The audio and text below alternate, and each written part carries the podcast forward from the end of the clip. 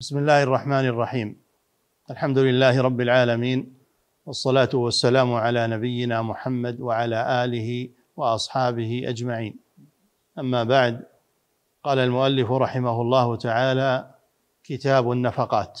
بسم الله الرحمن الرحيم. الحمد لله رب العالمين. صلى الله وسلم على نبينا محمد.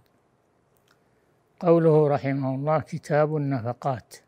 جمع نفقة وهي كفاية من يمونه الإنسان ممن يجب عليه الإنفاق عليه طعاما وكسوة وغير ذلك من لوازم النفقة. نعم. باب نفقة الزوجة وتقديمها على نفقة الأقارب. أول النفقات نفقة الزوجة لأن الزوجة محبوسة عليه. فيجب عليه الإنفاق عليها لا على أهلها بل على زوجها. نعم. عن أبي هريرة رضي الله عنه قال قال رسول الله صلى الله عليه وسلم دينار أنفقته في سبيل الله ودينار أنفقته في رقبة ودينار تصدقت به على مسكين. ودينار أنفقته على أهلك. أعظمها اجرا الذي أنفقته على أهلك. رواه أحمد ومسلم. وعن جابر رضي الله عنه أن النبي صلى الله عليه وسلم قال لرجل ابدأ بنفسك فتصدق عليها فإن فضل شيء فلأهلك فإن فضل عن أهلك شيء فلذي قرابتك فإن فضل عن ذي قرابتك شيء فهكذا وهكذا. رواه أحمد ومسلم وأبو داود والنسائي. نعم هذا فيه ترتيب النفقات الواجبة على الإنسان. أولا يبدأ بنفسه. معونة معونة نفسه. ثم معونة زوجته. لأنها محبوسة عليه. والله جل وعلا أوجب نفقتها على زوجها. ثم الأدنى فالأدنى من من أقاربه. نعم. وعن أبي هريرة رضي الله عنه قال قال رسول الله صلى الله عليه وسلم تصدقوا. قال رجل عندي دينار. قال تصدق به على نفسك. قال عندي دينار آخر. قال تصدق به على زوجتك. قال عندي دينار آخر. قال تصدق به على ولدك. قال عندي دينار آخر. قال تصدق به على خادمك. قال عندي دينار آخر. قال أنت أبصر به. رواه أحمد والنسائي. هذا الحديث فيه ترتيب النفقات. اولا على نفسه ثم على زوجته ثم على قرابته. فإن فضل شيء النبي صلى الله عليه وسلم قال أنت أبصر به. يعني يصرفه بما يرى فيه المصلحة. نعم. ورواه أبو داود ولكنه قدم الولد على الزوجة. نعم يعني أن الولد تجب نفقته مقدمة على نفقة الزوجة. ولكن الحديث الأول أظهر لأن الولد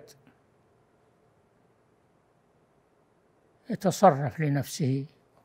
ويطلب الرزق خلاف الزوجة فإنها محبوسة على زوجها. فأول النفقات نفقة الزوجة. نعم. واحتج به أبو عبيد في تحديد الغنى بخمسة دنانير ذهبا تقوية بحديث ابن مسعود في الخمسين درهما. احتج به أبو عبيد في كتاب الأموال له. كتاب الأموال لأبي عبيد. حد الغنى خمسة دنانير. وما كان أنقص فإنه يعتبر نقصا في الغنى. يقدم كفاية من يمونه من زوجته أولا ثم أولاده ثم بقية الأقارب. هذا فيه ترتيب النفقة على الزوجة والأقارب. نعم. باب اعتبار حال الزوج في النفقة. نعم اعتبار حال الزوج غنى وفقرا توسطا. فلا يكلف الله نفسا إلا وسعها. ومن قدر عليه رزقه فلينفق مما آتاه الله. لا يكلف الله نفسا إلا ما آتاها. نعم. عن معاوية القشيري قال أتيت رسول الله صلى الله عليه وسلم. قال فقلت ما تقول في نسائنا؟ قال أطعموهن مما تأكلون واكسوهن مما تلبسون ولا تضربوهن ولا تقبحوهن رواه أبو داود.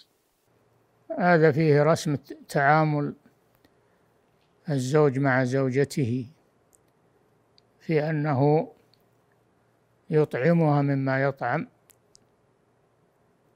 يعني أن نفقتها تشبه نفقته على نفقته على نفسه. كما قال تعالى لا يكلف الله نفسا إلا ما آتاها سيجعل الله بعد عسر يسرا. نعم. أطعموهن مما تأكلون واكسوهن مما تلبسون ولا تضربوهن ولا تقبحوهن. ولا تضربوهن. لا يجوز للزوج أن يضرب زوجته ويسيء إليها. بل يعاملها بالتي هي أحسن لأنها محبوسة عنده فلا يسيء إليها ويسيء عشرتها. نعم. ولا تقبحوهن. ولا تقبحوهن بالسب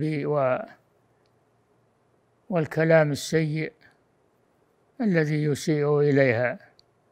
بل يكون كلامه معها بالتي هي أحسن.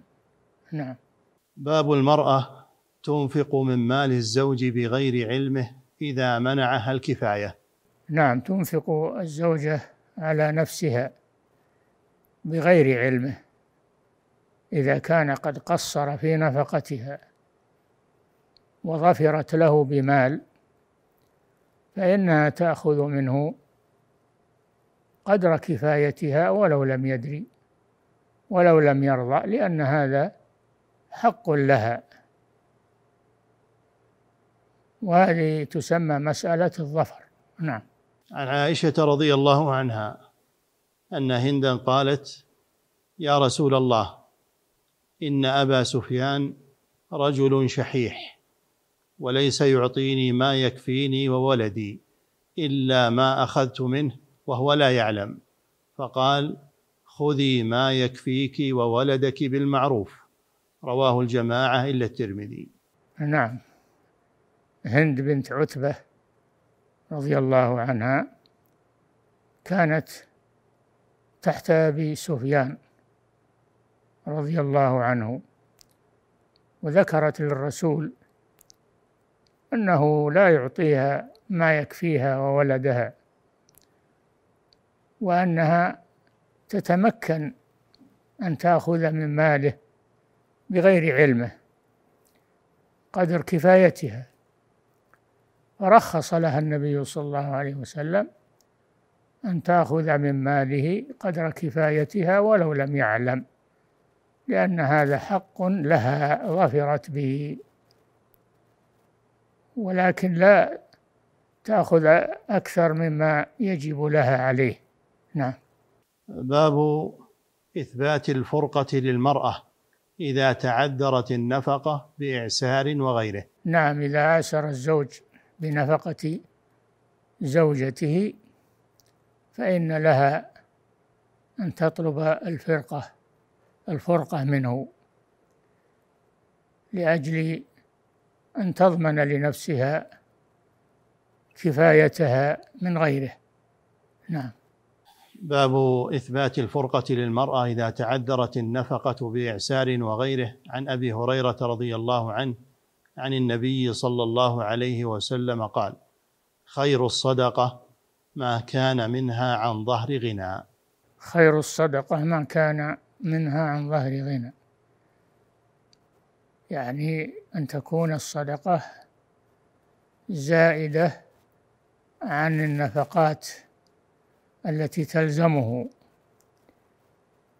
فلا يجوز له أن يتصدق ويقصر في الإنفاق على من تلزمه نفقته. نعم. واليد العليا خير من اليد السفلى.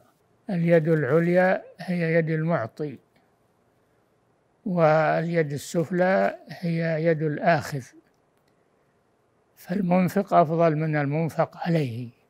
نعم. وابدأ بمن تعول. وابدأ بمن تعول. يعني بمن تلزمك نفقته. ابدأ به. نعم. وابدأ بمن تعول. فقيل من أعول يا رسول الله؟ قال امرأتك ممن تعول. نعم. أول من تعول الزوجة فيبدأ بها لأنها محبوسة عليه. وهذا بموجب العقد. الله جل وعلا يقول وأخذنا منكم ميثاقا غليظا وهو عقد النكاح. نعم. قال امرأتك ممن تقول أطعمني وإلا فارقني نعم. تقول أطعمني يعني قم بالإنفاق علي وإلا فارقني يعني بالطلاق أو الفسخ. نعم.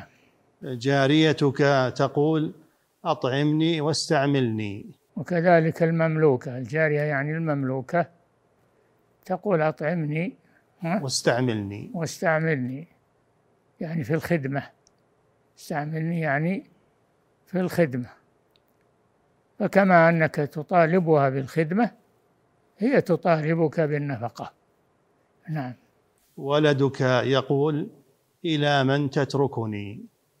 وكذلك الولد من ذكر أو أنثى يقول لأبيه إلى من تتركني. من الذي يقوم بالإنفاق علي إذا تركتني ولم تنفق علي؟ نعم. رواه أحمد والدار قطني بإسناد صحيح وأخرجه الشيخان في الصحيحين وأحمد من طريق آخر وجعلوا الزيادة المفسرة فيه من قول أبي هريرة رضي الله عنه. وهذا ما كان من كلام الراوي يسمى بالمدرج مدرج في الحديث. نعم. وعن أبي هريرة رضي الله عنه عن النبي صلى الله عليه وسلم في الرجل لا يجد ما ينفق على امرأته قال يفرق بينهما. رواه الدار قطني. نعم إزالة للضرر عن المرأة لأنها محبوسة على زوجها فإذا لم يقم بنفقتها فلها أن تطلب من القاضي أن يفرق بينهما إزالة للضرر عنها. نعم. باب النفقة على الأقارب ومن يقدم منهم. يعني بعد الزوجة الأقارب. والأقارب يختلفون في القرب من المنفق وفي الحاجة أيضا. نعم.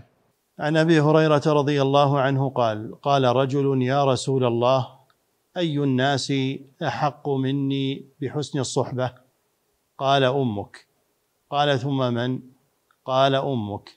قال ثم من؟ قال أمك. قال ثم من؟ قال أبوك. متفق عليه. نعم هذا في الوالدين. فالأم آكد حقا من من الأب لأن النبي صلى الله عليه وسلم كرر حقها ثلاث مرات بينما قال في الأب مرة واحدة. ولمسلم في رواية من أبر قال أمك. من أبر قال أمك لأن الأم مكابدت أكثر من الأب مع الولد في الحمل وفي الولادة وفي التربية. فهي تقاسي أكثر من الأب مع مع الولد. فلذلك صارت آكد حق من الأب نعم. وعن بهز بن حكيم عن أبيه عن جده قال قلت يا رسول الله من أبر قال أمك. قال قلت ثم من؟ قال أمك. قال قلت يا رسول الله ثم من؟ قال أمك. قال قلت ثم من؟ قال أباك. ثم الأقرب فالأقرب. رواه أحمد وأبو داود والترمذي. نعم بدأ النبي صلى الله عليه وسلم بالأم وكرر حقها ثلاث مرات لأكديته لأنها تعبت مع الإبن أكثر مما تعب الأب بالحمل والولادة والرضاعة والتربية. فلذلك كرر النبي صلى الله عليه وسلم حقها في الجواب أكثر من مرة وقال في الأب مرة واحدة. نعم. قال أباك ثم الأقرب فالأقرب. ثم الأقرب فالأقرب ممن ممن هم من قرابتك لأن لأن الأقارب يتفاوتون فيبدأ بالأقرب إلى المنفق ثم فالأقرب إلى آخره. نعم. وعن طارق المحاربي قال قدمت المدينة. فإذا رسول الله صلى الله عليه وسلم قائم على المنبر يخطب الناس وهو يقول يد المعطي العليا وابدأ بمن تعول أمك وأباك وأختك وأخاك ثم أدناك أدناك. رواه النسائي. نعم هذا فيه ترتيب المنفق عليهم أنه يبدأ بالأم ثم الأب. ثم بقية الأقارب بحسب قربهم من المنفق. نعم. أمك وأباك وأختك وأخاك ثم أدناك أدناك. نعم.